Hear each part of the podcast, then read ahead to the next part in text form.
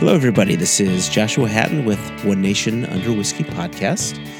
I'm joined today, and I'm joined, as always, by my good friend, my business partner, uh, the smiling Mr. Jason Johnston yelling. You had a little uh, smirk on your face.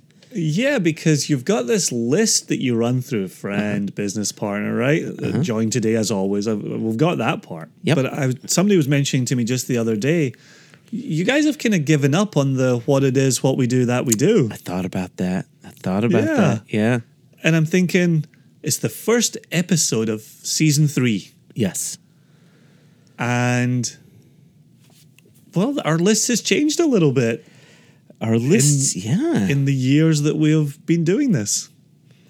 so, shall we? I mean, we don't need to do it every episode, but Not every episode. But but seeing as how things have changed, do you want to? Would you, Jason, like to do the list? Yeah, let me try and do this on the fly. Mm. So we have an independent bottling company called Single Cask Nation Heard of it? that has an online and a retail presence in the United States and will soon have an online and a retail presence in the UK and Europe hmm, And Canada, and Canada. more of Canada. More yeah, of we're coming back, Canada, coming back strong. We have a whiskey tour company called Whiskey Geek Tours, mm-hmm. which is on hiatus in 2019, but I've already started planning a couple of tours for 2020. Mm-hmm. And we used to have a whiskey festival called Whiskey Jubilee, which was in New York, Chicago, and mm-hmm. Seattle Yeah, that's been Which- mothballed. which is currently mothballed. Never say never. There might be something mm-hmm. in the future, mm-hmm. but not in 2019 and not in 2020. No, we also. I mean, go ahead. You you do the list. There may be something you're going to miss here, and I'm, I have it at the ready. I've got I got one in the chamber, as they say. All I was going to add is we also have this podcast called One Nation Under Whiskey, and I thank everybody for listening to it. Yeah. There is something else that we will be doing in 2019, and we alluded to it in previous episodes. Uh, it's a new whiskey project, but again, we're being totally squirrely about this. We don't want to let any cats out of any bags. But just know that our segment of what it is, what we do, that we do, will be augmented in the not too distant future. There you go. Oh, that was a big gulp. Gulp. I left the uh, new project well enough al- alone because I don't know how much we're hinting at this stage. That's that's it. I just I just want to have people remember. Just keep in mind. I, I want them to wake up in the middle of the night and just in sweats. What what could they be doing? Oh my gosh, what could it be? That's all. Cool, cool. Good feedback on the mailbag episode from the close of season two. Oh, you got feedback? Oh, we did get Always- feedback. Always good to hear from people. Yeah, just it is. enjoying it. Just love hearing us covering the stuff. Uh, we did have somebody say uh, it was actually a new review on the iTunes, which was Mm-hmm. greatly appreciated. With somebody said, was it the the the marathon episodes actually don't last as long as you'd think, or the time goes pleasantly, or some such like that. It was a compliment. something I appreciated that. it. I, I loved it. I think it literally said, "Time is fun when you're having flies." I think that's what it said. I think that's the review you wrote for our podcast. it still hasn't been accepted. well, you, you, you did post it as podcast runner Joshua Hatton. so here we are. We've got we've got a couple of tasty treats in our glass here. That are in honor of today's guest, the the man who shall kickstart season three of One Nation Under Whiskey podcast. Yeah, the good James Wills. In fact, I've dubbed this episode James Wills colon the second coming. This is Oh, the nice. Isn't that nice? I like that. Yep, yep. This is the second time James is on our podcast, and I actually recorded this entire conversation back in October when when I had him up in the Northeast. We were in New York and Massachusetts and Connecticut and just sort of bouncing around here and there. You didn't record this over days though and edit it down to to a tight number of minutes though. This is this was a 1 hour raw footage audio Yeah. recorded in the car. Yeah. I hear the indicator blink occasionally. So yeah, so this conversation. So so here's the thing. Here's the thing. When you are in Massachusetts, when it comes to visiting your various liquor stores, there's maybe six, seven, eight, you know, really well-known whiskey stores. You know, stores that whiskey geeks flock to. But the problem is they're scattered here, there, and everywhere. And so this conversation was recorded just after we were leaving Four Seasons, uh, which is in Hadley or North Hadley, Massachusetts. And we had about a two hour drive or so to, I want to say either Julio's or Gordon's Fine Wine and Spirits. So it was just Good this grief. long, long drive. And what else are we going to do? Going to talk and record what we talk about. So you had the handhelds as opposed to the lapels? No. I mean, yes. Yes, we had the handhelds. I don't know What's the truth of the matter? The truth of the matter is we had handhelds Why did you lead with no? because I had no idea. I, to be honest, I didn't really listen to the question. Oh boy. Oh boy. Well, it's funny that you should bring that up because Oh. there is a portion of uh, today's interview with James Okay. where he gave an answer to a question that you'd asked, Okay. and and you thanked him. You had a follow up, and off you went. And a little bit later, he circled back and he reiterated something he'd said earlier in answer to you. And you reacted as if it was the first time you were hearing that answer. Was it a reiteration or was it him delivering it in a different manner? No, it was a made it even reiteration. more. No, No, I th- yeah. No, it was a reiteration. Yeah. You simply had not listened to it when he first said it to you. And when he doubled back on it, he knew you hadn't listened the first time. And then you gave the the wonderful response as you had heard it for the first time. Tell you- Tremendous. Norm- normally in situations like this, I would say, sounds like me, but uh, I don't think so. I think this sounds like me. What did you say? Yeah, yeah. I'll, I'll, I'll, I'll admit it. I'll admit it. I probably, I probably saw a shiny quarter, or perhaps I was keeping us alive on the road, Jason. Given the way you drive, you do need to pay more attention to the road than most folk. I'm just gonna let that sit there. I don't, I don't, I don't have a witty retort. You see, and that's the joy of true statements. It's hard to get a witty retort. so, so I teased this a moment ago by saying we had a couple of tasty treats in our glass. I have the Kilchoman full Sauterne cask matured release, uh, which I want to say, let me see here. 2016, wasn't it? Exactly. Yes. Yeah. Yep. Model 2016. This is this is one I reach for a lot. Mm-hmm. Uh, and back when I had the the pleasure of selling Kilchoman on behalf of Impex, I found a six pack of this in a warehouse in Tennessee, and um, I sold three of them by telling various retailers just how cherished it is.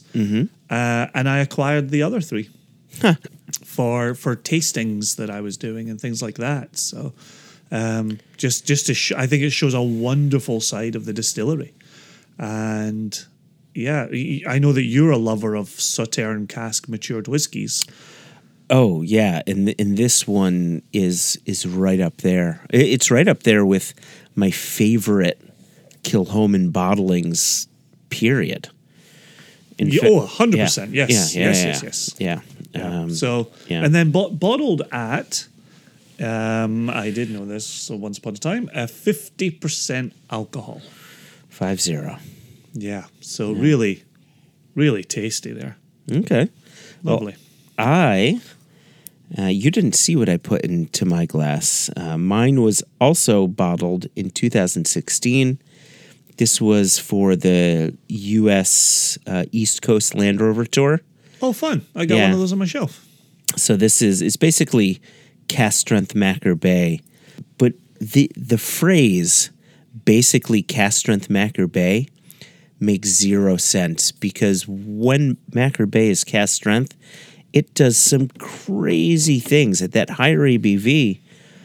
It becomes much more floral forward than the standard Machir Bay. Just that extra Agreed. alcohol. And there's this lovely sort of peanut brittle note that goes along with it as well, which I just love. And Yeah. and what did you say the ABV was? Uh, 60.1%. I didn't say. I didn't, You didn't say. I didn't say. Yeah, you're, I let you off the hook on that one. I, I went to bat for our listeners on that. one. Oh, thank you, thank you. but I'll tell you, I don't, I don't have much of this left. I mean, you could see it here. Oh boy, I have a, a heel's worth left in this to be bottle. oxidizing. It is. I do have one full bottle left. I bought that somewhat recently. I had to replace this because this is, you know, just like with the Sauternes that you have. This is one of my favorite bottlings. Did you did you just happen to find it on a store that you were walking into? There is one shop in Massachusetts that basically puts out a bottle every now and again, and, and so I'll leave. I'll, I'll leave it there. I'll leave it there. I think that's a fine, cagey answer. mm-hmm. Man, you used the word squirrely earlier. That's a little bit of a squirrely answer from you there. I try. So, Yes. given that I have the the pleasure, and I've said this in other episodes, of listening to the raw audio that you record uh, on some of these interviews, and and hopefully you have the distinct pleasure of listening to my raw audio when the the time comes. I do. Yeah. I was I was very struck by the fact that I I felt like a fly on the wall when I was listening to the raw audio. It didn't sound too much like an interview. And instead it sounded like the type of industry conversation we have when we're traveling around with other people in the industry if we if we meet at the Bon and we're having a few pints and a few drams or if we're out for dinner with somebody or we're at an after party after a festival in Chicago or something like that Yeah. Th- these are the types of conversations we have. Hey, what are you up to? What's the latest? How's that developing? How's that building? Uh, is that going to hit your needs? Is that going to work for you? That's exactly what this conversation was. However, It- It's word, however, but uh, you know these are two words that help to nullify everything you said before that. With that said, there's there's an early moment here when you're just setting the table, and it's it's it's typical Joshua Hatton back and forth, uh, a bit of banter, as we say. All right. and and I want to get this I want to get this out to the listeners. I want to get it delivered before we circle back because this one isn't really connected to the industry conversation. This is instead a setting of the table, and I, and I think James is very careful during this setting of the table as you do something that you are prone to do. Yeah, it's funny that you say he's being careful, but I'll, I'll leave it at that. Listen, listen, here's the thing these are the conversations that I love. And while you loved the industry part of it, I could listen to this part of it just forever. Roll the tape, maestro. So, how's your week been? Tough. I've been hanging out with this complete dick all week. Wow, finally comes out. You've been holding back Yeah. all week, and then I put a mic in front of you. yeah. Well, sometimes you know things just have to be said, don't they? I've no, it's been a delight. You know, as always, hanging out with you, Joshua. Oh, look at that. You make me feel special. Healthy mix of professionalism and cynicism. All right. No, no, that's not true. Actually? Just the jolly. cynicism. Yeah. Zero professionalism. Just you being a downright. Ooh, Oh. gosh, we're getting that. The uh, see you next Tuesday is okay on the podcast. Well, it's it's the beauty of uh, bleeping Ah, right. and Right. my my expert editing skills. so that's the, that's actually the only it's the only word that we don't have on the podcast. With good reason, I think. I think I would wince. I pucker up slightly when I, when I hear the Right, I word. saw, I saw you. Yeah, I saw you. Your cheeks kind of. you're very liberal with it, but you know, um, yeah, it has to be pretty severe for me to drop that one. I you, you know what it is? It's I think people people associate that word with a woman's body parts. And I've never I've never thought of it that way. It always seemed like the most extreme version of an a-hole. Right? Like of the biggest jerk in the world. He or she is a total Yeah, I think it's the few words that I would really hesitate saying around my mother. Uh, yeah, Yeah, that's a good point. yeah. But hey, you say it in such a lovely way. It seems less aggressive. It's my uh, soothing, lulling Yeah, voice that, that Yeah. doesn't. yeah. Especially in a thick Scottish accent. There's, there's there's nowhere to hide once you drop that one. But if you say that someone is a good, Yeah, yeah. That is the one. Mind you, it's only like in the heart of Glasgow that you find people using that expression. Does that that doesn't? from the much more genteel area of Edinburgh, which I hang out in, not the rough bars in, in Glasgow. You know, Yeah. we, we don't we don't sort of stoop to those levels. You know, oh, oh, okay. It's stooping. Stooping, At that oh, point, it's stooping. certainly you only travel through Glasgow on the way to Edinburgh. You know, that's the thing. Wow. At least from the west coast, anyway. For uh, sadly, a lot of people get caught up in you know, never escape. But There, there is currently there's a group of four people in Glasgow listening to yeah, I know. I, yeah. They've all gotten into their car. Luckily, they don't know what I'm looking. I look like. They only know my voice. and there are plenty of posh tossers hanging around in, in Ed- both Edinburgh and Glasgow, so I feel safe enough. Yeah. Any listeners out there, please don't uh, don't take your anger out on James. He's he's actually a very good guy. He's very nice. And Why, why would they be taking their? Oh, what the Right, Glaswegians? because you just Oh, shit yeah, all over yeah. the Glaswegians. Oh, okay, yeah, yeah, yeah. Sorry, that was just an everyday thing for me. I didn't. he acquitted himself well in that conversation, aside from. Oh. And you, you made mention of a few listeners in Glasgow who might be reaching out uh, to fill in the complaint form. No one in Glasgow will use a complaint form. They will simply glass him in the face uh, if they ever encounter him uh, in town of a Friday or Saturday night. The uh, yeah, Glasgow as a pass through on the way to Edinburgh. That was that was a little bit cheeky in my eyes. Uh, being an Ayrshire boy, uh, only thirty minutes away from Glasgow, uh, we really just consider Glasgow the end of the line. Uh, you actually don't need to continue on past Glasgow to see whatever's on the east coast. Uh, I'm not even sure Scotland has an east coast, to be honest with you.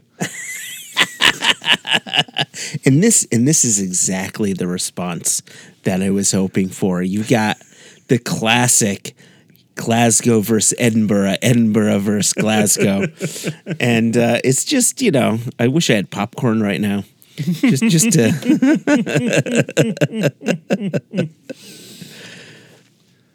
Now to double back to what I was saying earlier.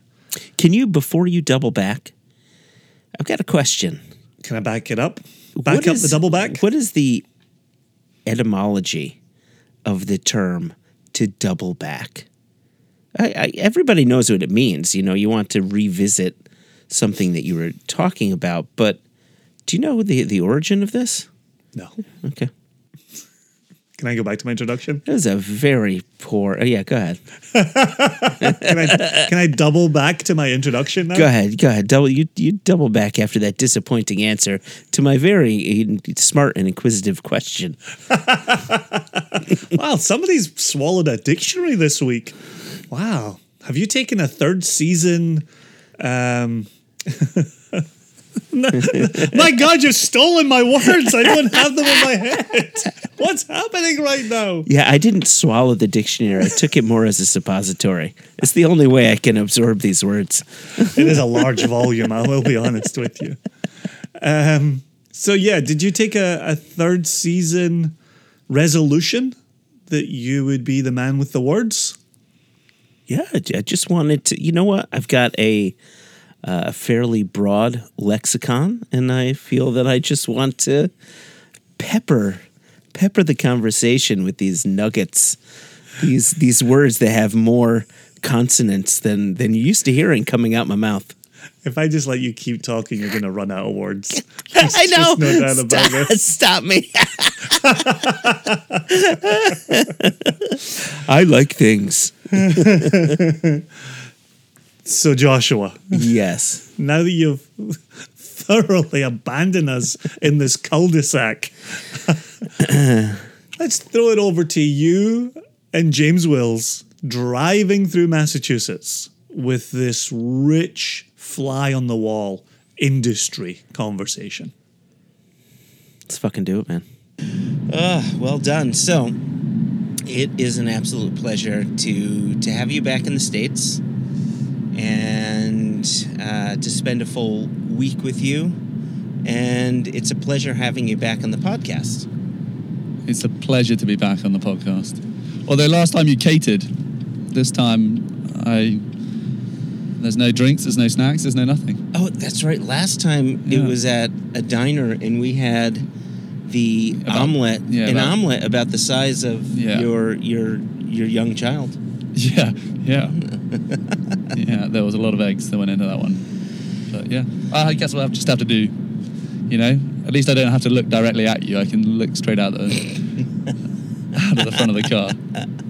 I was hoping to do this while looking longingly. Yeah, the eye contact does distract me sometimes. I won't lie.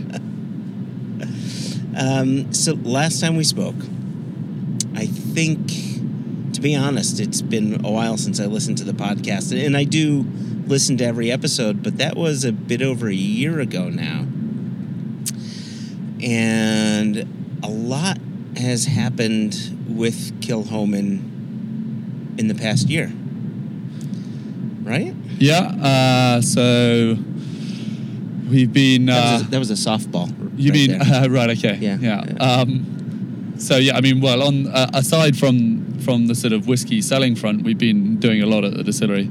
Um, we started a sort of expansion program at the beginning of the year, or uh, that's um, all to do with kind of improving our our visitor side of stuff at the distillery and uh, also expanding the production side, particularly with uh, with the 100% Islay, you know, whiskey that we produce in mind. So so increasing the amount of whiskey we make from the barley that we grow.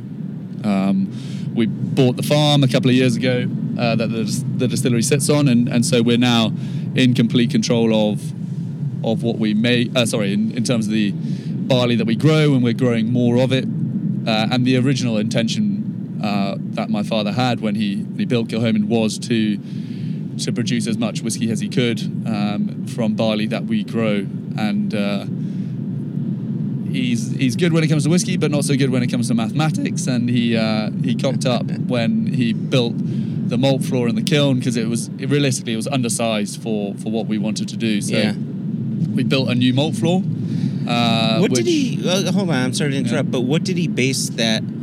Did he base the original malt floor size on the assumed number of tons of barley he could get from the field, or what well, was I'm? I'm pinning it on him. It's probably in rea- uh, he, he got some bad advice, really. Um, so the the kiln in particular, not necessarily the malt floor, but the, the kiln was too small. The, It's tiny, yeah, The bed of the barley was uh, was too thick, you know. So that's a, a big reason why the the hundred percent Islay. The which is the whiskey which we make from the barley we grow. Yeah. That's the big reason why that is lower, uh, significantly lower peating level because uh, because of that undersized kiln. Okay. It's always the most romantic stories behind these things. So so you've gone ahead and you've increased your the, the size of your malt floor and also the kiln. Yeah, so we've got a, a malt floor that's roughly twice the size, and we've got a, a kiln which is uh, about two and a half times the size, two, three times the size. Um, that gives us the malt floor allows us to to malt now 200 tons of barley every year, uh, which is the capacity of the farm in terms of growing barley. So, you know, that allows us to malt all of the barley that we can possibly grow at the farm at the moment Yep. and then the kiln is is bigger. Um, the barley, you know, the, the floor itself is is a bigger area. Um, you know, as I said, almost three times the size, Mhm. which means the barley doesn't lie so thick, um, and we can we can peat more efficiently and, and peat to a higher level if, if we choose to, and also dry more efficiently. It's- it's- yeah. But the processes haven't changed. We're still mold, we're still turning the barley, laying it by down and turning it by hand, clearing it by hand, you know, peating and, and drying by hand, but it's just the facilities are Okay. more appropriate. So get two questions that that came from this with regards to the farm. Is that 200 ton you know 200 tons of barley is that a fixed number do you have the opportunity to buy more land and potentially add more capacity to your barley fields or is it just fixed It's it's fairly fixed. I mean, we can obviously buy more more ground. Um, we can buy more land, assuming it was for sale. You know, but we're talking about Islay here. You know, it's not um, land doesn't come up for sale very often. And and to be honest, I'm not sure we'd necessarily buy more ground because then we'd have to build another kiln again. You know, Yeah. so I think we kind of view this as a Yeah. as a fairly fixed uh, thing for now. But then we do all of these things. Thinking that we don't won't need any more space, and then And then you, you- know, and then, then five years later, yeah, suddenly we're scratching our heads thinking how we can do more. but uh, yeah, we we grow, we plant 100 acres of barley, and we can we expect to harvest hopefully uh, two tons per acre of ground that we're planting, oh, okay and that's fairly typical of of Scotland in general. And one of the other interesting things that we're doing at the moment is that this year is will be the first year that we completely separate the two varieties that we are planting. In the past, we've harvested all of our barley, whether we whether it was one, two, three varieties that we had planted, we'd harvest it all together, and it would all be mixed in in you know all those varieties, those three or four varieties, whatever it was, would Yeah. be mixed in with each other during the the harvest and the the drying, the malting, and you know so you ended up with a a multi-varietal uh, malt and, and single malt. This year we've harvested, we've planted specific fields with specific varieties. They've been harvested separately and will be malted, distilled, matured, and, and bottled as, as separate varieties. That's interesting because most most distilleries, especially the big houses, they will talk about their barley, but it's basically talked about in such a way where it's all about capacity. They switch to a new variety because they can get, you know, 2% more yield. It ends up being commoditized rather than let's discover what those potentially with the different flavors could be accessed from from barley variety to barley variety. So so you'll be doing those separately. Do you have a plan for what that product may look like eight, ten years, five years down, whatever it is down the road? Not really. I mean, there's a lot talked about barley source and barley variety, you know, where it's grown, terroir, and, and such. Yeah. We take all that with a with a pinch of salt. We're, we're not skeptical about it uh, because obviously we wouldn't be we would be going to all these lengths if we were if we didn't feel like there was going to be a a difference in the character Yeah. between those varieties and you know and we experience differences in the in the sort of texture and, and character of of the new makes that we produce from you know our barley and the malted barley we we buy in you know there is a clear difference in, Mhm. in there's the peating level because we have two different peating levels uh, comparing our, our own barley to the barley we buy in they aren't directly comparable um, but you know there is a clear difference and so we expect there to be um, you know a, a clear difference between the two varieties that we're growing Yeah. However, you know, we're not saying that difference in variety is going to be the biggest character difference between the two whiskies. Yeah. Because, you know, we're not of the opinion that barley is a is a big, big part of of the character influence in the whiskey. In terms of when I say barley, I mean where it's grown, how it's grown, and, and the variety of the barley. It is an influencing factor. Sure. However, you know, all of the processes you go through between the field and, and the bottle, you know, malting, um, peating, you know, the peat to me is, is the biggest sort of indicator of terroir That when it comes make to peated whiskey. Yeah. Um, you know, me for, for me personally, that is a real representation of of the ground from which it's come from. Um, you know, and then you're you're obviously fermenting, yeast varieties, fermentation times, you know, and then you're double distilling. You know, there's and then maturing in a cask for you know 5 10 15 years Sure. those pretty much all of those um, factors after the field you know will probably play a slightly bigger part than the barley variety however we want to we want to look into it we, we're interested to see how the var- barley variety influences it and if we can improve what we're doing by growing slightly different barley varieties we will absolutely do it uh, because we are about the detail Yeah. um, you know you we're not just trying to do big things right. You know, there are there's a huge number of things we do at Kilchoman which are very very detail oriented orientated. You know, every single process we can go through, I can tell you why specific things are done in specific ways, and it's Okay. all geared towards the character of the whiskey. You know, we're not just pumping out single malt that we use for a variety of different things. You know, we'll just kind of see how it goes. We'll sell Yeah, some a yeah. blend, we'll sell some independent bottlers, or you know, whatever. Uh, you know, everything we, we're doing at Kilchoman, we intend to bottle as Kilchoman single malt. So there's a very much a plan for what we're doing, but we just there's an element with, with Scotch whiskey. You just kind of have to see how it how it yeah, develops. yeah, and and because it takes so long to actually become a whiskey, yeah. you can have a sense, but you can't have a final. Yeah, I mean, we'll have a Yeah. very good idea for Yeah. for the differences in the character at the new make level. So next year, Oh, you guys okay. are coming over to Islay. Yes, Um, yes. So uh, early next year, we, sh- we should be able to taste, you know, the two yeah. the two different varieties. So we're growing Octavian and, and Concerto, and we'll be able to, to try those two different new makes, and you can you can taste. I fully expect that there will be quite a clear difference between the two. Wow. Is there just looking at the barley itself? Is there a difference in how they look as a plant? Does one have more grains yeah. than like? Absolutely. If you, uh, we we just written uh, an article about it for for our website, um, uh, looking at that, and there is a clear difference. The um, Octavian barley is is significantly bigger. It essentially has more grains on the head of the barley. Huh. Okay. Um, it looks it looks like it's sort of it's the uh, uh, the concerto's bigger brother. Okay. Um, it just it just looks like a more sizable stem and, and head of the barley.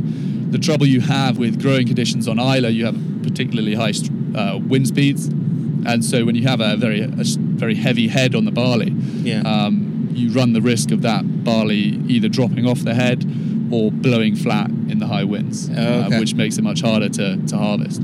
So um, you know we have to we have to think about that uh, more so than than growing growers on the east coast of Scotland where they don't have to deal with the, the high wind speeds and and I think we talked about this the other day. There's a weird, you know, geese on Islay weirdly Yeah, I was gonna ask really about this, influence yeah. how how we have to have to grow our barley because we have about a migrating population of about fifty thousand geese that come to Islay every every winter, and we have to to wait for them to leave before we can plant the barley because they um, they'll just eat it.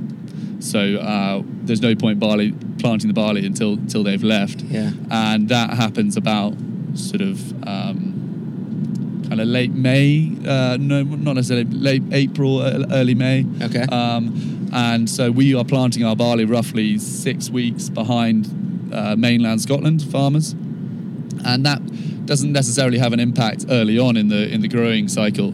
It's the harvesting. when you get exactly when you get to the to the harvesting uh, point, the barley on the mainland ripens and is ready to harvest at the end of summer. Uh, you know, probably mid late August. However, our barley is not ready to harvest until uh, our barley on Islay. So just for all Islay Islay Wow. growers, you know, it's not ready to Yeah. harvest until well into September, which is very much autumn. And Yes. you know, we were. It took us about three weeks to get our harvest in because we were just getting Storm Callum, as it was called, blew in, and we were getting you know wind and uh, heavy rain, um, and it felt very very autumnal. It didn't feel like we should be Yeah. harvesting barley. Even your storms have Scottish names. Not always, Callum. not always, but this one did. Yeah, this one Yeah. The thing with the geese before, because I had, had another question, and it, and it gets back to your kiln, but just out of curiosity, and, and I don't know if you know the answer to this, is that very much an Islay problem with the geese, or do you does that happen with some of the other Hebridean islands? No, Islay is uh, is it's a unique issue to Islay. Islay is very green. It has a lot of fields, uh, you know, green pasture, and Yeah. and so it's a much more at- attractive destination for the geese. I believe Islay is is the biggest population of geese that migrate to Scotland. Uh, there are other areas, but Islay is is a is known for its geese population. So Wow. Huh. and it dry, you know, it's not a. You won't find many farmers talking favourably about the geese because if you come to Islay in um, in early spring, you won't see a lot of grass around. Um, you won't see a lot of green grass because the geese are ripping all the grass out. Causes an issue. We're getting more into farming now than, than whiskey, but but it causes an issue for the lambs Yeah, yeah, as well because Yeah. you're, you're having lambs in, in early early spring and there's no grass for the for the for the ewes for the mothers to uh, to eat and, and produce good quality milk. So it, Wow. it, it creates all sorts of issues for, for farmers. Do you find that geese or goose finds its way onto menus come springtime? Sadly, no. I'm not a big fan of geese. You know, goose as a as a meat, but yeah, we, Okay. we sort of look at them scornfully. but they Um, are pretty. yeah. They're nice to see. It is a they are. It is a real sort of thing about Islay, and you know the locals talk about oh the geese are here and oh the geese have left, and you know They leave a lot of just massive green shits everywhere, though. Yeah, I mean, if next time you're on Islay, I'll, I'll show you goose damage because they they they basically don't they don't eat the grass like you would expect them to. They rip it up by the root, Oh, so they they physically pull the grass out out of the ground. So they don't eat it like a like a horse or a or a cow or a sheep, you know, who which sort of well, bites they have off. right. Yeah, they they have teeth to chew Yeah, where geese the, do the not. geese pull it out by the root, Ah, and then they like to paddle. Yeah, yeah. So they, they pull out the root of the grass and then sort of paddle in the mud. So you have these big muddy areas in what in the summer are green Yeah. green fields. Oh, yeah. I've got to see that. Yeah. Um, okay, so back to whiskey. Yeah. You hinted toward the ability to do some more heavily peated uh, barley from your own production. Is that just something that, that you know you can do, or something that you know you can do and want to perhaps dabble in that? Uh, yeah, I think we will we will definitely dabble in in higher peating levels for the 100% Islay malts, but we haven't we haven't done it yet because it's still relatively new to us. Um, Yeah, you sure. know the this the new malt floor was I think we started using it just before the festival in in May, so we haven't really gotten to that point where we're we're thinking about experimenting with stuff. Yeah. We're we're trying to get through. We'll probably get through this year, and then next year think about how we can mix stuff up um, on, on that side of things. Yeah. And would you would you want to get it to the levels of the 50 ppm that you get from Port Ellen maltings, or somewhere I think if we were to do it, we'd go uh, above that.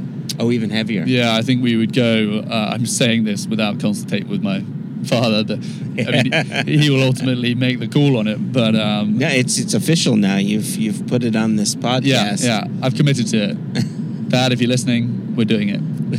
um, uh, yeah, I think we'd try and go up above that because, Okay. I mean, in, in my mind, there wouldn't be much point in just matching the peating level in our other Right. in our other stuff. I mean, un- unless the unless the peat is from a different source, and therefore, like you had said, it, peat is terroir, and and and peat could be so diverse. But you think it'd be too similar that you so you'd really want to go higher? well, all of our peat comes from Islay, and uh, you know, to me, as just to get, sort of reiterate a point, get back on a point, terroir in, whiskey, particularly when it comes to peated whiskey, uh, I think it's a unique topic to peated to peated whiskey. That the the terroir of the whiskey, you know, the the reason why it tastes a certain way Mhm. uh, as a result of where it's made really is on Islay peat. You know, the the Islay peat is soaked in the Atlantic uh, spray for Yeah.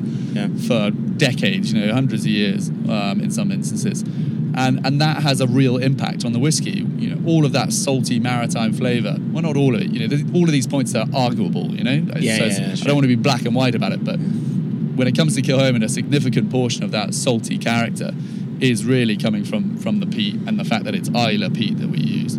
If we um, if we bought malted barley that had been peated on the mainland, as other Islay distilleries do, you have a different character, a different flavour. To me, it tastes much more ashy. You don't have that that sort of salty, um, in some cases, quite um, medicinal um, and sweet. You know, the Yeah. sweetness comes through as well from the Islay peat. So I know, I know, Bowmore, Bruichladdich do not use. They're not using Port Ellen maltings for their barley, so they're, you know, they're getting stuff peated off the island or bringing peated whiskey or peated barley. I'm sorry, from maltsters that that use Highland peat. Are they the only two on the island that aren't using Islay peat, or Uh, which ones did you say, sorry? uh, Bowmore and Bruichladdich? Uh, I believe so. Yeah.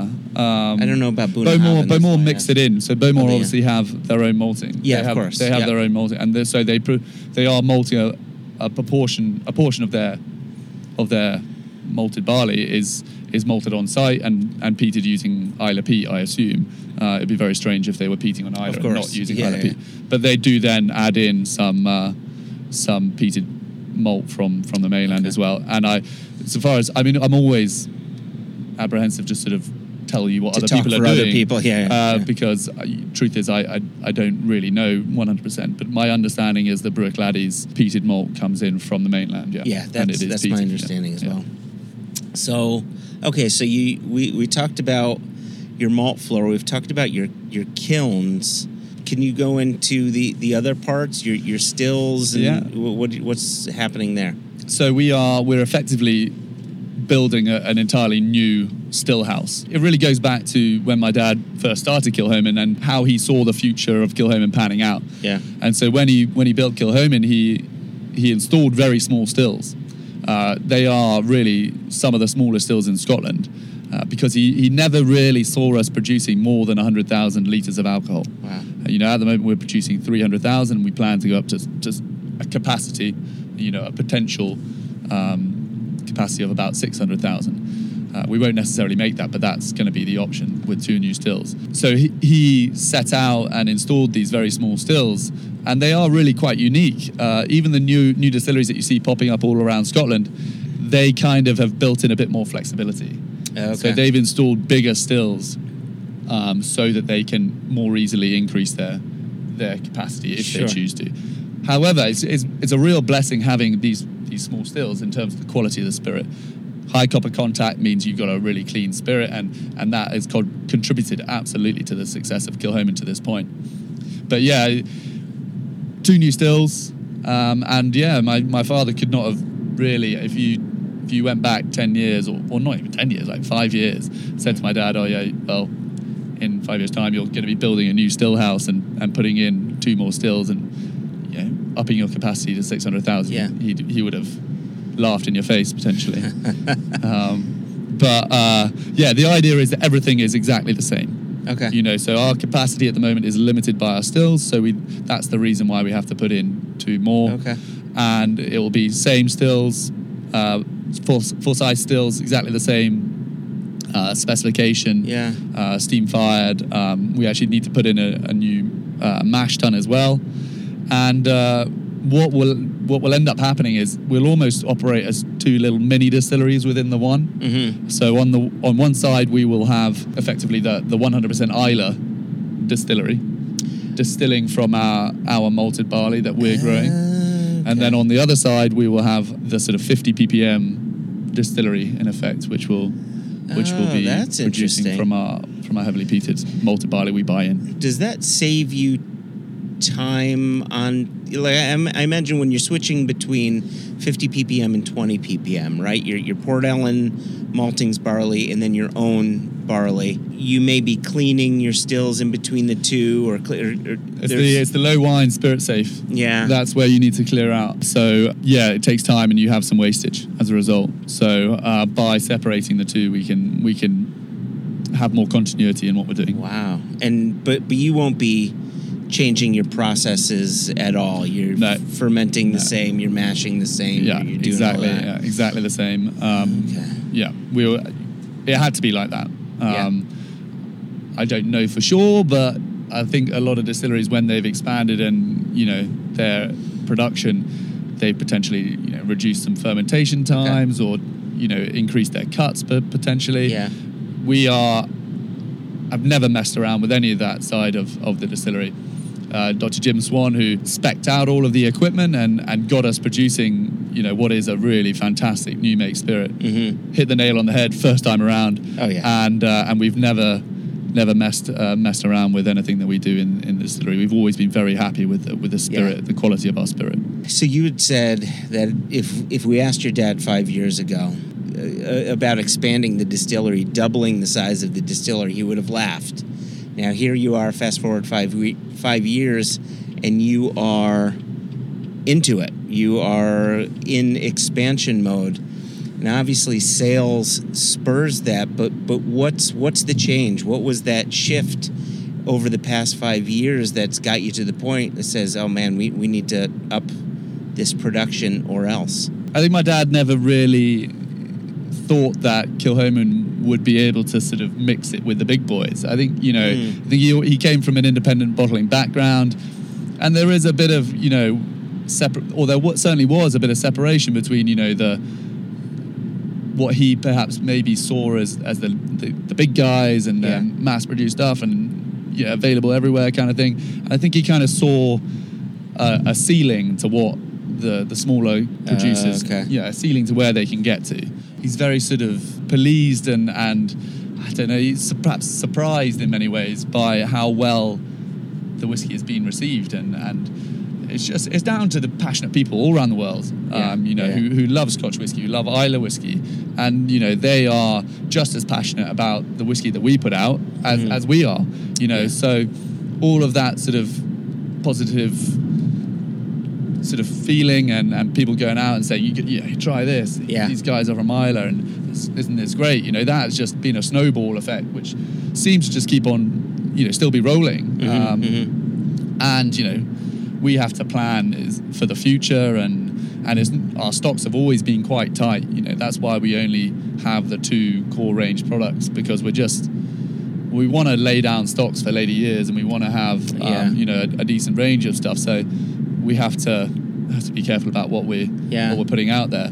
And yeah this this allows us to be you know to sort of chase you know we are ambitious. We are Yeah. we are not just uh, you know sat on on Islay doing our thing. And and maybe you know that's perhaps a slightly strange thing to say to potential customers but you know we are we want to we want to grow. We want to we want to get out there sell as much whiskey as we can. And we we um we want to keep on doing that. We want to want to push on Sure. so and and that's all part of of why we're we're expanding you know it's a big risk Yeah. my dad has gone through so he put all this money in, then he put some more money in, and then you know the distillery, from a consumer side, uh, is but maybe many people think it's all been rosy. You know, people Killian put out this great young whiskey, and everyone's always always really enjoyed it, and and that from a from a whiskey point of view has kind of been the case. But on the other side, at the distillery, you know, we've had some really tough financial times Yeah. and we've we've gotten through that now, and we- we're selling whiskey in, in quantities where we're on a stable footing. Um, but we've only been that way for a couple of years, and Hmm. and I admire my dad in many ways because he's just he's he's chasing it, and he and he's more than willing to just go straight back, you know, balls out, Yeah. Yeah. Yeah. spend yeah. a load more money, go Yeah. straight back into in, into owing the bank an eye-watering amount of money, and uh, and so they're chasing this Yeah. dream kind of thing. Yeah. So you know, he deserves a lot of credit for what's happened with Kilchoman, and it's just rather painful sometimes giving him credit. Yeah, it's it's that all of that came out with a bit more ease than I expected. Yeah, if he was in the room, it'd be a different story. Uh, you you had mentioned something uh, quite interesting that, that made me think of some of the whiskeys that we've been pouring over the week. Uh, where you, you talked about stock being tight. And over the past week, we've been pouring some new whiskeys the, the new version of Loch Gorm, the new 100% Islay. And, and both of these are made up of whiskeys from a range of ages. And, and the common story when you talk about non age stated whiskeys is there's likely a lot of young juice in there, but there could be older stuff. And producers are using a range of ages to give you a range of flavors within the whiskey. And obviously, that makes sense. But there's a bit of a logistical reason for it as well, which is tied directly to a distillery's own inventory. And, and I wonder if you could talk to some of the struggles that you've had with your inventory that may have influenced what you've done to help shape your whiskeys. Yeah, so you know, being a new distillery, you obviously have the, the huge challenge of of building up stocks, and that's not a that's not something that happens over over five years, you know, ten years. It's something that happens over you know twenty years plus. You know, only talk to the guys at kind of Arran, and and you know they have to you have to take a really long long term view of it. Yeah. And even more so at Kilchoman because in those early years we were producing very little alcohol really. As I said, my, my dad kind of viewed us as building towards that 100,000 litre mark and then we'd kind of stop there. Yeah, Uh, yeah. So in the first couple of years, 2006 for example, we only uh, I think produced about 40,000 litres and we sold half of that as as um, private casks, you know, people, Huh, you know, yeah. private customers who wanted to buy barrels of whiskey because we needed the money and uh, and that's the story for the next couple of years. You know, we we produced maybe eighty thousand liters in two thousand and seven, and and we sold a good portion of that. And then as you get to the sort of 2012, 13, 14, you're then using that stock from those first three or four years, and so it, you kind of takes two. Three steps forward, two steps back with all of the all of the whiskies you're putting out. You want to demonstrate um, a development in terms of maturity, but it, you don't want to blow a hole in in a single year's stock and just use it all up. Okay. Um, so when we, it took a bit of persuading actually. My dad wanted to to kind of lay down these stocks and and, and leave them there. And um, there's a there's a point at which you kind of have too little to kind of it to be genuinely useful in many Mhm, ways. mhm. If you have less than twenty or thirty casks of one type from a certain year, there's a real limit to what you can do, and you're probably realistically going to have to just bottle them as, as single casks at some point in the future. oh, okay. However, what we we've tended to do is is yeah take that opinion to a, a certain extent, but mix some of these older whiskies in. Um, you know, take the Loch Gorm for example, where you've got younger sherry maturation. It's big and it's bold and it's you know it's dry and rich and Yeah. and people people love it because it you know hits the palate and you have this big sherry um, explosion. But sometimes it's it's not you know, this is going to sound like it, those whiskies are bad, but you know, sometimes it lacks a little bit of subtlety. Yeah. You oh, know, yeah. when it comes exactly. to yeah. that third, fourth, fifth time you go back to that whiskey, and, and there's not a lot of d- character development after that. When you start a- adding in some of these older casks, you're getting much more of a of a sort of light touch in many ways. You're getting Yeah. that big, bold influence, and then Yeah. behind that, you've got much more complex development Yeah, of, sure. of fruity character and, and complexity. Um, a little but- more elegance that only a slightly older whiskey could yeah, provide. yeah, yeah, And so we're we've done that more so than than saying right, okay, well this is seven years old, this is eight years old, this is nine Yeah. years old, kind of thing. Okay. Uh, okay. With with Kilchoman really being built to produce and bottle young whiskey uh, that's that's quite mature and balanced for for its age. Uh, you know, uh, mature well beyond its own years.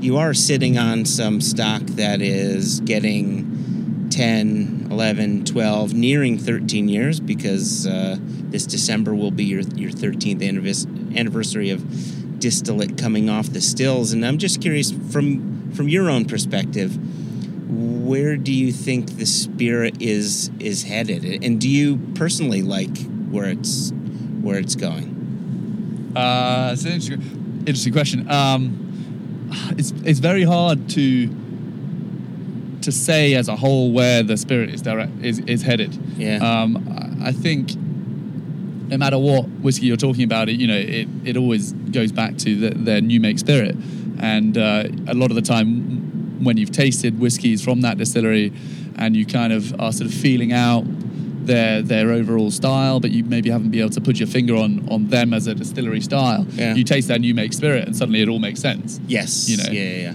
for us, you know, we're the new make spirit that we produce is very light and floral and, and fresh and got a lot of tropical fruitiness in it. And it, we're almost as that spirit gets on now over 10, 12 years, all of that lightness is in many ways is coming back into the whiskey. Mm. Because a lot of the time when you've got all that light character in, in the new make and then you mature it for four or five years and it becomes quite big and bold and Oh, powerful yeah, yeah. and then and then actually after that it's kind of you've lost some of the sort of citrusy floral side to it sometimes Yeah. And that's really coming back into the whiskey as it as it gets beyond uh, those Oh, ages that's interesting. um, Yeah. So I think it's. I think you're going to see a lot more sort of tropical, fruity characters coming back into Oh, that's lovely. Um, and you know, the peat's going to not subside, but it, it it it integrates more within the whiskey as well. yeah. Well, undoubtedly, the the, the peat smoke is tapers off. You know, as you mature the whiskey, it tapers off Sure. a bit. But it's really just it's kind of developing into this this richness as well, which which is um, is is working really nicely. I think some of the times I go into into the warehouse and it's great because I taste it. I think, oh, God, that's fantastic. Like, that is really really Yeah, good whiskey. yeah. But then I'm all. I, sometimes I go back and I go back home and I pour myself a five-year-old whiskey and I, I feel much more sort of nostalgic about Kilchoman because to Yeah. me that is, you know, that's that's what we do and I, I can taste Kilchoman DNA as I said um, in the younger stuff, even though you know some of these older bourbon casks and, sherry casks are just really really spectacular now. And we we will be there are the odd sort of private cask 12 year old out there which is isn't sadly isn't our whiskey so to speak um because these the early people who bought casks in 2006 2007 Don't have been back. have been bottling theirs but we've been sort of holding back a bit from from doing that. But we will be releasing in in November a club release which is you know if you if anyone wants to buy it you just all you have to do is is basically a, a glorified newsletter that we send out Yes. and it's free to join you just go on the website and then you have access to this club bottling which we do once a year and this year it will be two 12 year old Oloroso sherry butts Oh. Yeah. Oh, it won't be bourbon. It'll be no Oloroso full sherry. full Oloroso uh, two Oh my gosh. two butts which my dad selected the other other day actually Is this uh, one per person? Yeah sadly one per person yeah Okay. Uh, so buy a bottle pop it drink it for Christ's sake don't put it Yes, on the yeah, shelf and don't- let it evaporate No, no, no, no. Um, are you are you able to ship to the U.S.? Oh god, I've backed myself into a corner now, haven't I? Uh, I think certain parts of the US. Yeah, actually, Uh, I, I think you may have been able to ship to me. I, I think you run into the same problem that folks like. You hear that, people? Joshua can take orders. Get in touch with. Yeah, oh, yeah, uh, great. You know, we'll, I've put we'll, myself in a corner. He's an upstanding bloke, and we'll trust him to distribute it one bottle per person. Wow, so I got you to give me a compliment. That's pretty, I'm, I'm upstanding now. Yeah, yeah, that was a shame. That slipped out. I didn't mean it to. I'm sure you'll make up for it ten times over. Thanks to James for all of that conversation. There's a number of points we could tease out of it, but I mm-hmm. really wanted it to, to sit like that. One of the major aspects that I wanted to bring up to you, Joshua, mm-hmm. is listening to how one goes about building a new distillery in Scotland that was the first one on Islay for 125 years, mm-hmm. and and was really uh, one of the f- you know first ones in Scotland in several several decades, and I think this ties beautifully to the episode we had not too long ago with Vienna Barger at Southern Distilling Company. Oh yeah, where now we're starting to see projects where distilleries are being built with expansion in mind. People understand, okay, there's so many numbers we're going to hit in our first year, our first three years, our first five years, first 10 years. Mm-hmm. But we need to be able to grow into the space that we're in. And it's interesting listening to James talk about his dad, Anthony, thinking 100,000 litres annually of annual production would be their number.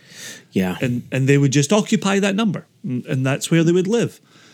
It's interesting to me that there was foresight to see that there was room in the whiskey world for not just another Scottish distillery, but another Islay distillery. yeah.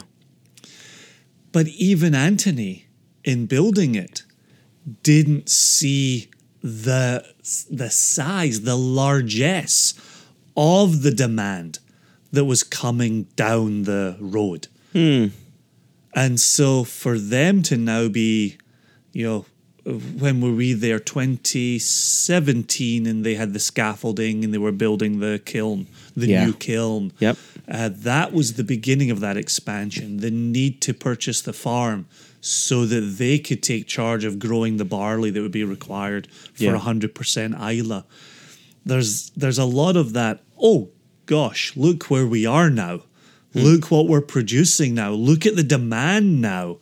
We need to not just double our capacity. The, the fact that Anthony thought they were going to max out at 100,000, and now James in this conversation is talking about having a capacity for 600,000 litres annually. That's a mind boggling place to be mm-hmm. in, in the space of, you know, 14 years from when the still started running in December of 2005 to now us sitting having this recording in, in February of 2019. That's remarkable.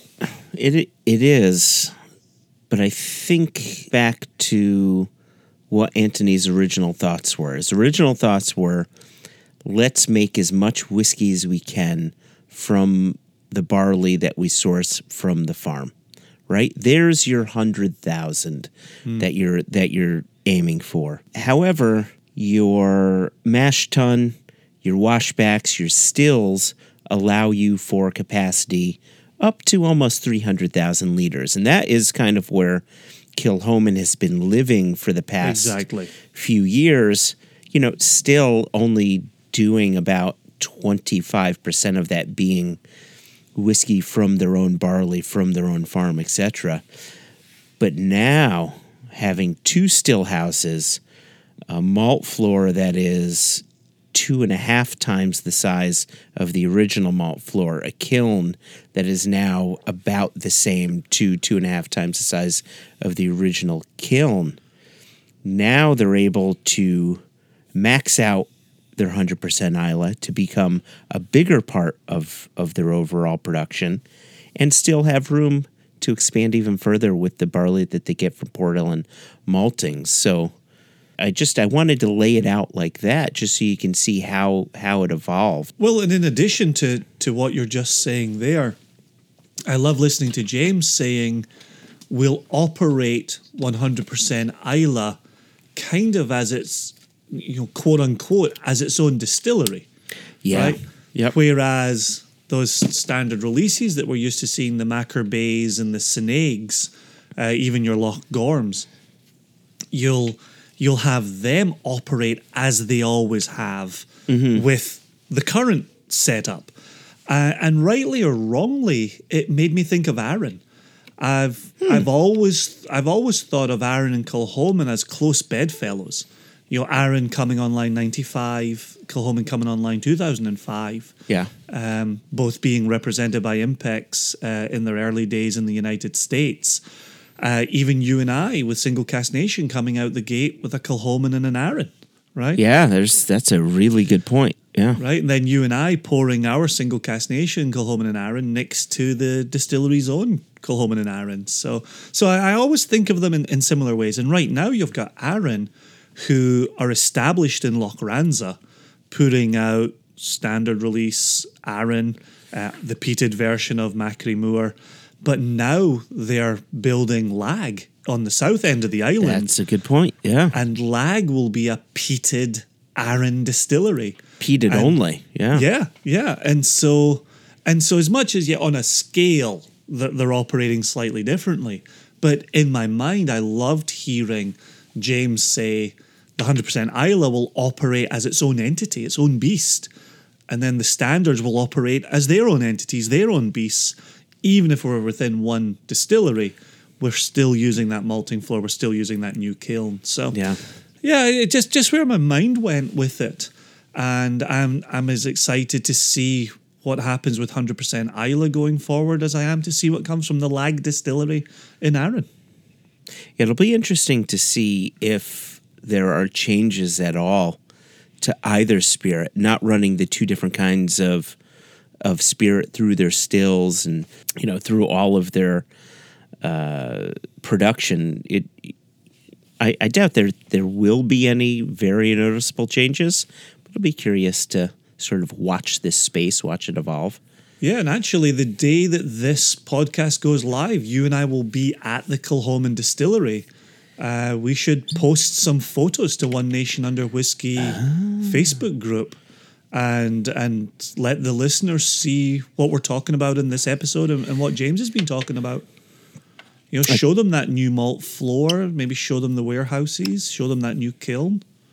That's a good point. Yeah, Facebook and Instagram. Yeah, Yeah, yeah, good idea. that- yeah, thank you. That, that's me for season three. I, am just freebasing from now on. That's how I say it, right? I, I think that's it. Freebasing.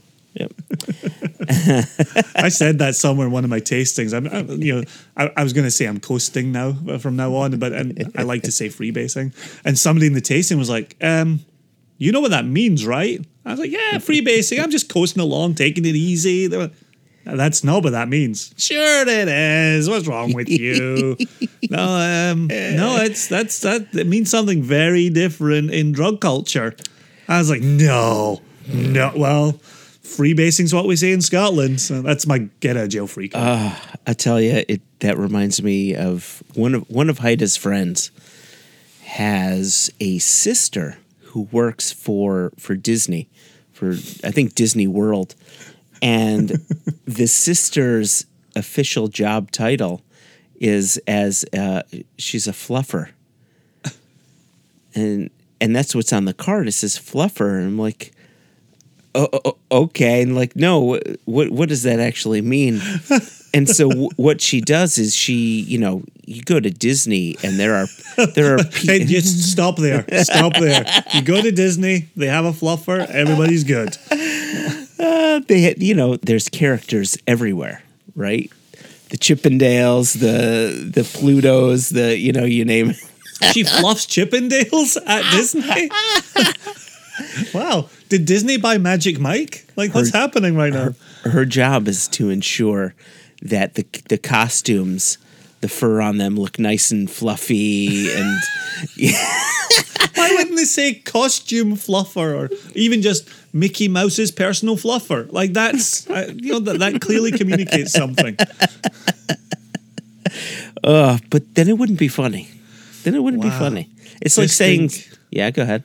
We've made it two seasons without a cease and desist. The first time we mention Disney, we're going to get a cease and desist. Oh shit. enjoy this part while you can because ultimately it will be edited out of this episode when Disney send in the cease and desist. Yeah, exactly. Once we receive that, we'll take it out of the episode. But until then, we're going to I think they're looking to buy an independent bottling company. Since they're listening to this anyway, hey Disney, have your lawyers call us.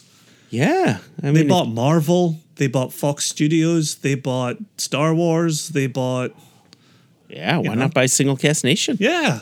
Come on, lawyers, you know you wanna. I would be their personal fluffer if they let if they purchased us. The 1970s definition. yeah, come on. Disney moving into the distilled spirits industry.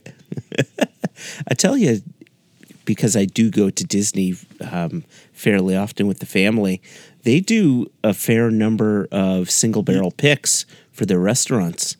Get out of town. I will not get out of town. Do they really? Yeah, they do. They had a really fantastic single barrel Jack Daniels that I I've had- tasted last I've- year. You know, I, I hope I hope we've got listeners right now that are scoffing at the idea of a single barrel Jack Daniels, because I I definitely did as well. I've had some real crackers from them. Yeah, you if so long as you don't dilute it down to 40% alcohol and you just let let it fly like I just bought one recently from Wise Old Dog up in West Hartford and I think the ABV was 68.75. Oh, those those are numbers that I like on the side of a whiskey right. label. And like, say, a George T. Stagg, you're not getting the heat. You're just getting waves of flavor. And so they, Beautiful. yeah, yeah. This this this single barrel Jack Daniels should not be overlooked. But anyway, my point is, Yeah. they they have people at Disney doing some single barrel bourbon picks, and whoever they have down there is doing a bang up job. I've Man, I'd love to interview that person. right? Wow. Okay, Disney lawyers, have your people. You, you don't have to send the fluffer unless you want to. We'll accept the fluffer if you send them. Um, but yeah, let's. Can we talk to the person that selects your barrels? Wow, I didn't know that was a thing. Uh, do you think they have someone who selects their fluffers as well? Anyone who fluffs their casks, Listen, before I'm listening. I'm Yep, all ears. Yep. Before we go on to the news, Mm-hmm. I just wanted to know if there was anything else from the conversation that that jumped out to you that kind of you you agreed with what James said, or you're surprised by hearing him say this, or something that was new to you that stood out. I liked it when he talked about the nostalgia for the five year old. And and hmm. I think it's a very real problem, and using problem with a small p there, a very real problem for Kilchoman is what happens as you get to having 10 year old stock and 12 year old stock. And and you and I tasted this and it actually was just mentioned in the in the conversation with you and James. You and I each managed to secure a bottle of the 12 year old that was the club release. Yeah, yeah, yep. and and it's good. It's jolly good Kilchoman. It's jolly good peated whiskey. I'm I'm a bit with James. I have uh, I have a similar nostalgia for the the old days, the young stuff, I- and I've said this to you many times. Kilchoman Anticipation, which was two year old Spirit, uh, released way back in the day. I love. I love love love love love love love Oh it yeah, yeah. and and I think Kilchoman does so well as a young spirit that the question becomes, well, do we make a standard five-year-old? Do we make a standard eight-year-old? Do we make a standard ten-year-old? And and where does the rest of the line go after that? And I think it's something that will have to be carefully considered mm-hmm. As they work out what the line is going to be. James, in that interview, talked about they really only have two items in their standard line the Machir Bay and the Sanaig. And the question that many, many whiskey fans, and especially fans of Kilchoman, have asked is will there come a day when we see a standard age statement, Kilchoman, mm-hmm. that we can hang our hat on? And my hope would be that the success of Lagavulin 8 year old, when they are so well known for their 16 year old and their distiller's edition, the success of that 8 year old, I really hope um, could lead to Kilchoman putting out maybe a standard 8 year old Kilchoman. I would welcome that for sure. But let me just add something here. Now, I agree with you that 12 year old club release, fine whiskey, no doubt about it, an enjoyable Kilchoman. However, I think I would drink a younger Machir Bay. I would drink the Machir Bay that I'm drinking over the 12 year old. I would drink the Sauterne that you're drinking over the 12 year old. I would drink the port cask matured stuff over the 12 year old. All of these are three, four, five, six years old. However, you are you're using that one 12 year old club release as a benchmark for what 12 year old Kilchoman would taste like. And I don't think it's a very good benchmark. It's a good whiskey, but there was a 12 year old single sherry cask for the US that just came in. And when I tasted that, it knocked the Kilchoman Sauterne cask, the one that you're drinking right now, out of first place for my favorite Kilchomans for me. That 12 year old single sherry cask had everything that I look for in young Kilchoman, but had really good oak development that I look for in double digit age stated whiskeys. So it, I thought it was really well balanced. It it nodded toward young Kilchoman. It nodded toward Kilchoman getting older. So uh, I don't think that it's fair to base what older Kilchoman could be like off of that club bottling. And not saying that you are, but just as we're having this conversation, I, don't, I don't think anybody should make uh, assessments based on a single release or two releases. You've got to keep on exploring, and they have to keep on exploring their their own stocks and what they're going to release because they're going to be the ones shaping what older Kilchoman tastes like. Oh, for sure. Right? For sure, for sure. Yeah, yeah. But I also think they'll be looking to strike that balance between, you know, we came out the doors early with with two year old spirit. We followed that up with um, seasonal releases that were all young. Mm-hmm. We had a good following. This the Sauterne cask in front of me is five years old. There's an entire fan base for Kilchoman that knows and loves young Kilchoman. So how do you placate that fan base Yeah. while also expanding your lineup? I, I think that's that's the real question, and that's that that to me is what's fascinating about whiskey is watching how the distillery, Anthony, uh, uh, and everyone, how they pull that off. I think that's both both the question and the answer. You need to placate those that have fallen in love with young Kilchoman.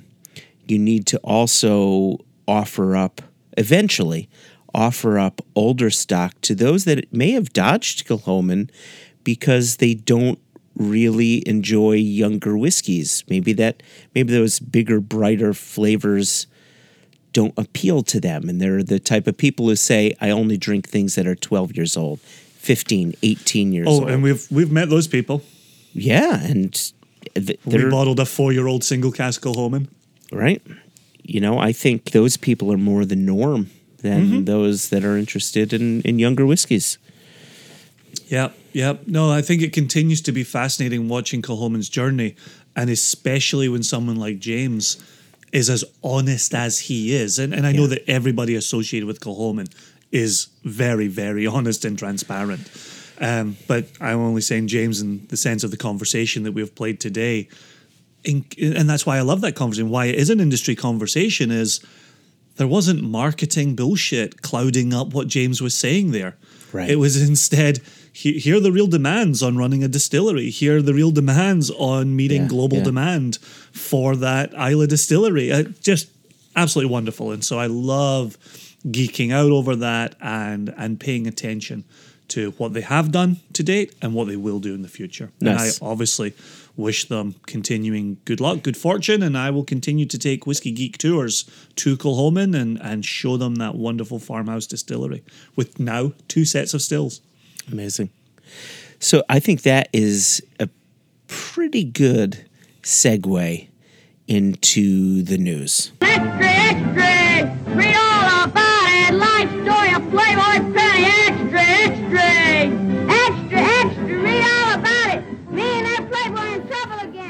Um, I wanted to talk. I wanted to let people know quickly about our our Scotland trip. We're going to be while people are listening to this podcast, we will actually be in Scotland, like you mentioned. But I thought it'd be good to detail out a bit why we are headed out to Scotland and what some of our plans are. Because I don't think we've mentioned it previously in the news, have we? I don't know. I don't listen to this shit. So the main reason that we, that you and I, Jason, are going to be on Islay is we are actually going to be hand delivering the Great Islay Swim bottlings to the distilleries.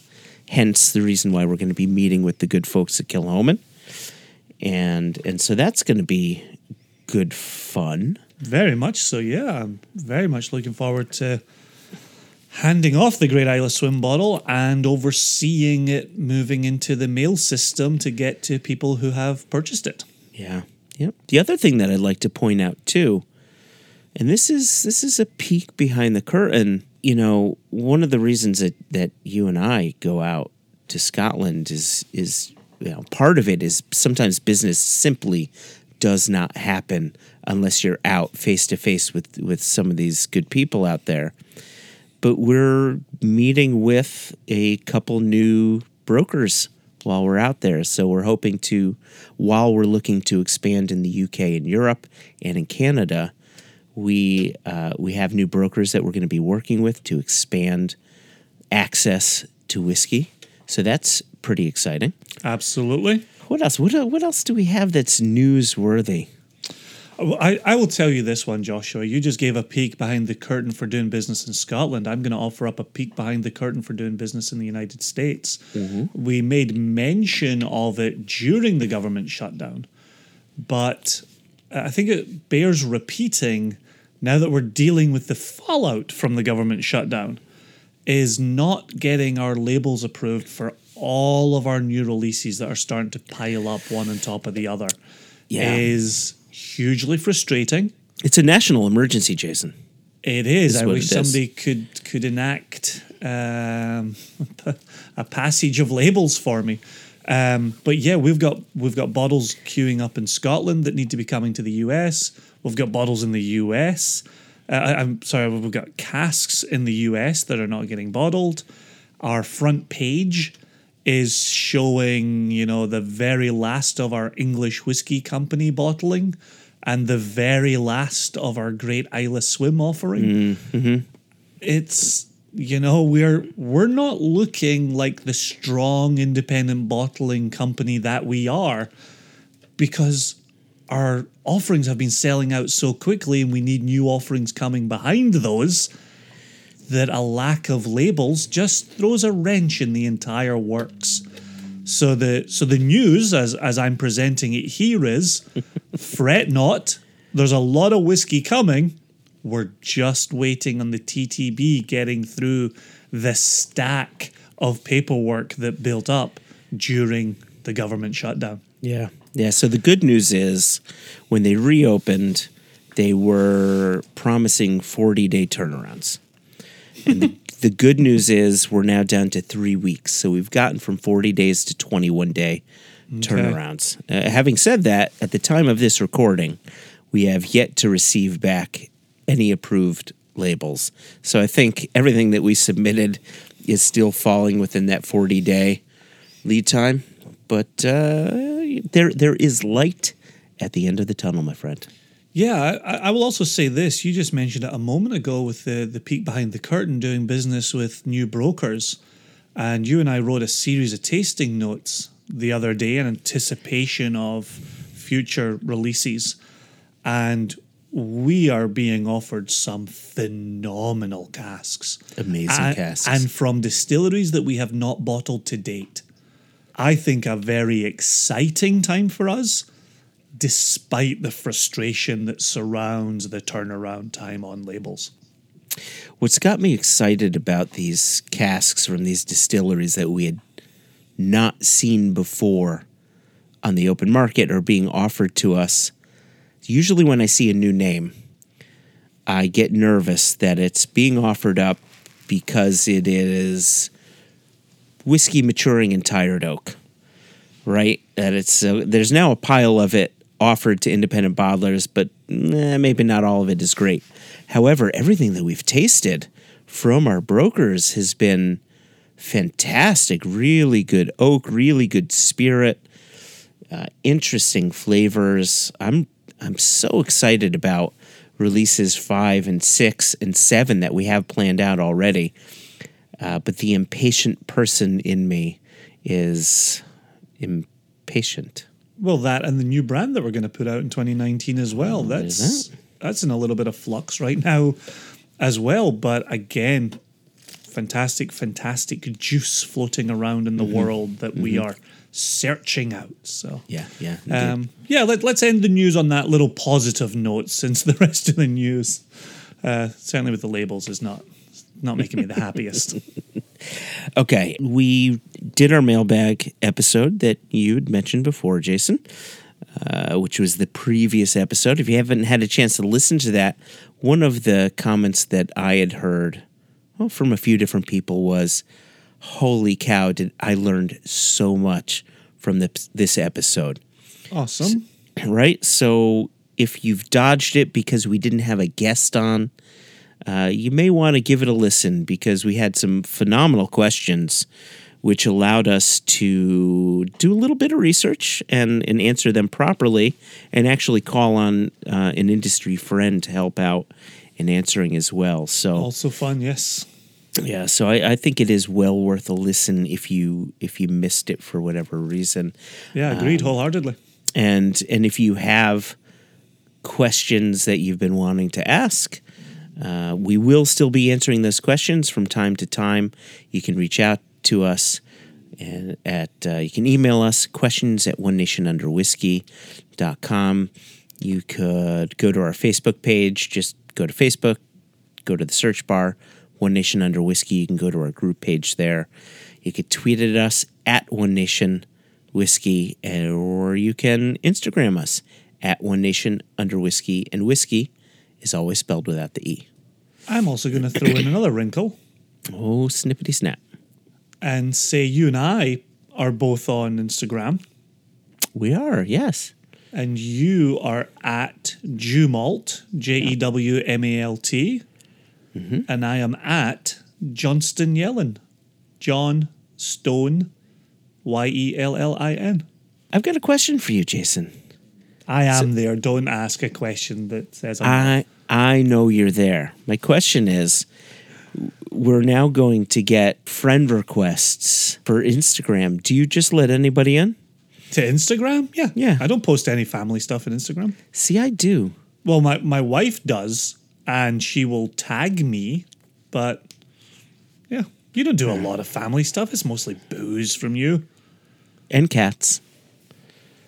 Booze and cats, booze, Boots and booze, cats and boots- boots, boots and cats, cats. booze, cats, booze, cats, booze, cats. I think the best course of action here, Jason, is to hand the audio off to James for his misconception. It's in there somewhere, and we will allow people to listen to it.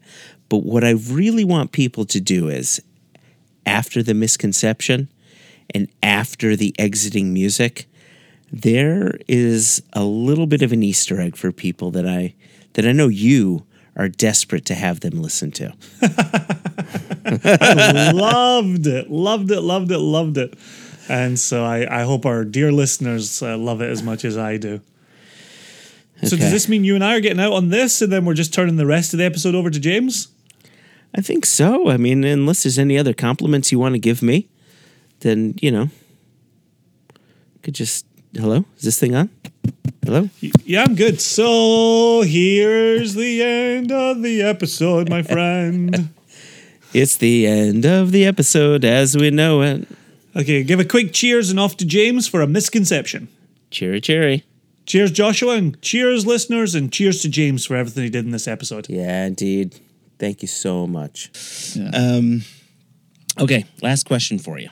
Okay. Well, this is a serious one, isn't it? It's serious. It's serious. Yeah, Jim. okay. Um, do you remember me asking about misconceptions? Uh, not particularly. Okay, good. Um,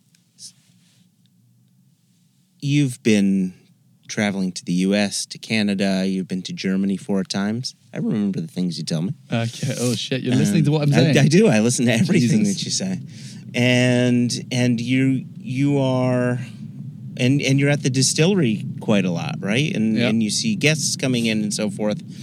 And you know, Jason and I doing our bits on the road and, and, and with all that we do, often here, uh, people will have a misconception about whiskey production, whiskey in general, right? I, I one time heard someone ask if bourbon was a whiskey, Right. if scotch was a whiskey. And I said, You've heard the term scotch whiskey before. Like, oh, yeah, right? They're not even putting some of the most obvious things, you know, not putting two and two together. And that's, I think, in part because uh, not everybody is as passionate about it or needs to retain the information that is given to them because you know like you Yeah. like you had said we were at a you know sometimes you do some of these club tastings and the people that are coming to the club tastings they may have whiskey and they may have some that they like but they're coming to the club because something special is happening by the time they get home they may have forgotten everything that they've tasted everything that they heard and they go back to drinking their johnny red or or, or whatever it may be and so i'm just curious traveling around the world and and, and, and doing tastings and bringing people to the distillery you know some of the misconceptions about whiskey that that you may have heard or about Islay and we can't do the uh, the age thing because that's been done No, I mean uh, peatiness is the obvious one. People Okay. people thinking that the um, the peatiness of the whiskey comes from the peat that's in the water. right yeah Uh, you know, um, and I actually I got asked this the other day. I think. Oh, did you Yeah, and uh, yeah, I mean the the peatiness of the whiskey comes from smoking the barley. Um, water, I think, has been uh, overplayed. You know, the importance of water is perhaps sometimes overplayed in when it comes to to Scotch whiskey. Um, and yeah, all of the all of the smokiness comes from from smoking the barley using peat, Okay. rather than anything to do with yeah the water. you told this story and I thought it was great was that you know the the water that you're using for your own production is the same water that you're using for the sinks in your bathrooms and the the water in your toilets Yeah, and it's not the clearest water in the world. no, And do you think that that plays a part in because you, you talk about the water going over the peat, and that's why the you know the water is is dark in color. Yeah, I mean, so so the the water we have at the distillery is, uh, I mean, it kind of compares to, a I mean, a lot of whiskey you see on the shelf, um, particularly in the summer when there's less, you know, less water coming down the hill. It picks up more color from the from the peat that it's yeah. running over, and um, and it's roughly the color of you know a sherry matured Kilchoman. You know? um, so when people, when you go to the the lazy Kilchoman and someone's in there and you're in the sort of the what do you call it the stall next to them or whatever, Yeah. and you, you, I've heard people in there just flushing away, and and they You, think people can't see what James did with his arm movement, but it's that up and down flushing. you know, furiously Yes, yeah, thrashing yeah. away on this thing. You know, that's just the color of the water, mate. No one's. uh, there's a film called MacGruber, and I can't, and it's and then, there's a thing where he says, "Ah, Christ, this is going to work" because I can't remember. But basically, the the moral of the story is to make fun of someone. He, he took a shit in the in the cistern instead of the um instead of the bowl. So Oh, that, so yes. that when his mate was flushing the loo, Yes. Uh, it's an upper decker. Yeah, it's called an upper decker. duck- upper decker. Yeah. Yeah. So maybe all these guys who are coming to the distillery assume that someone's put an upper decker in Upper there, decker in in there. the in there flushing away. Wow, so that earthiness comes from the upper deckers in Yeah, your in yeah. your toilets. yeah. No, no, it comes from the peat. Uh, but I mean, uh, in terms of how it affects the whiskey, no one's upper decker upper deckering the production water. uh, not that I know of, anyway. Um, and uh, I think uh, I think it, it will have an effect on on the whiskey. Um, we've never really looked at it particularly closely. Um, you know, we have a, a good quality, very soft water um, that that we use for our production, Yeah. and uh, the impact of that on on the eventual whiskey, Yeah. I think, is is minimal, really.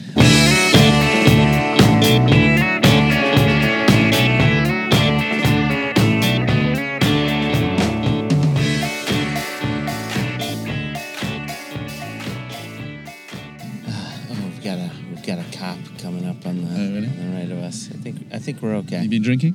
Uh, I, I haven't been drinking. I just don't know what the laws are around recording a podcast while driving. They probably just think we're like a you know a, a boy band practicing in the car. All right. Maybe we should throw in some hand movements, Oh, dance yes. moves. I Really freak them out. want it that way. I'm not going to sing. Believe Ah, me, you don't, want, you don't want me to sing. Oh. How good at ed- editing this are you? You know, you got any of that auto tune stuff? Oh, I can do it. Yeah, Uh, just no, just to, yeah. I'm gonna auto tune your entire audio file. You would not believe. You would honestly not believe how bad the Willses are at singing. you know, people can be bad at like, uh, at you know, they're bad singers in that they don't hit the right note, but we can't quite get the, the timing right either. Oh, right, you're rhythmically challenged. Rhythm, yeah, yeah, rhythmically you can't even say rhythmically. Don't start that one. Come on. Yeah, wow, that's funny. yeah. So now everyone's saying, "Oh, I want to hear him sing." Yeah.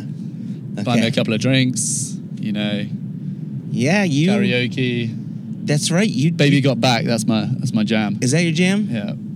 Wait, I isn't like that uh, I like like 'cause bucks it's that not- Yeah, because you don't uh, you don't sing. You just sort of shout obscenities. Wow. Yeah. When you see that, what is that? There's something in your face. You get sprung.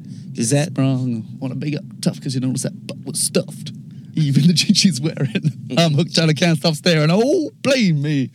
And all that. It goes like that. Oh, that's brilliant. I'm just gonna put that on. I can't believe I just did that. In fact, that's the only part of the, the only part of the interview that's gonna make it onto the podcast. You can't see me, but I was squirming like mad. Just started sweating as well.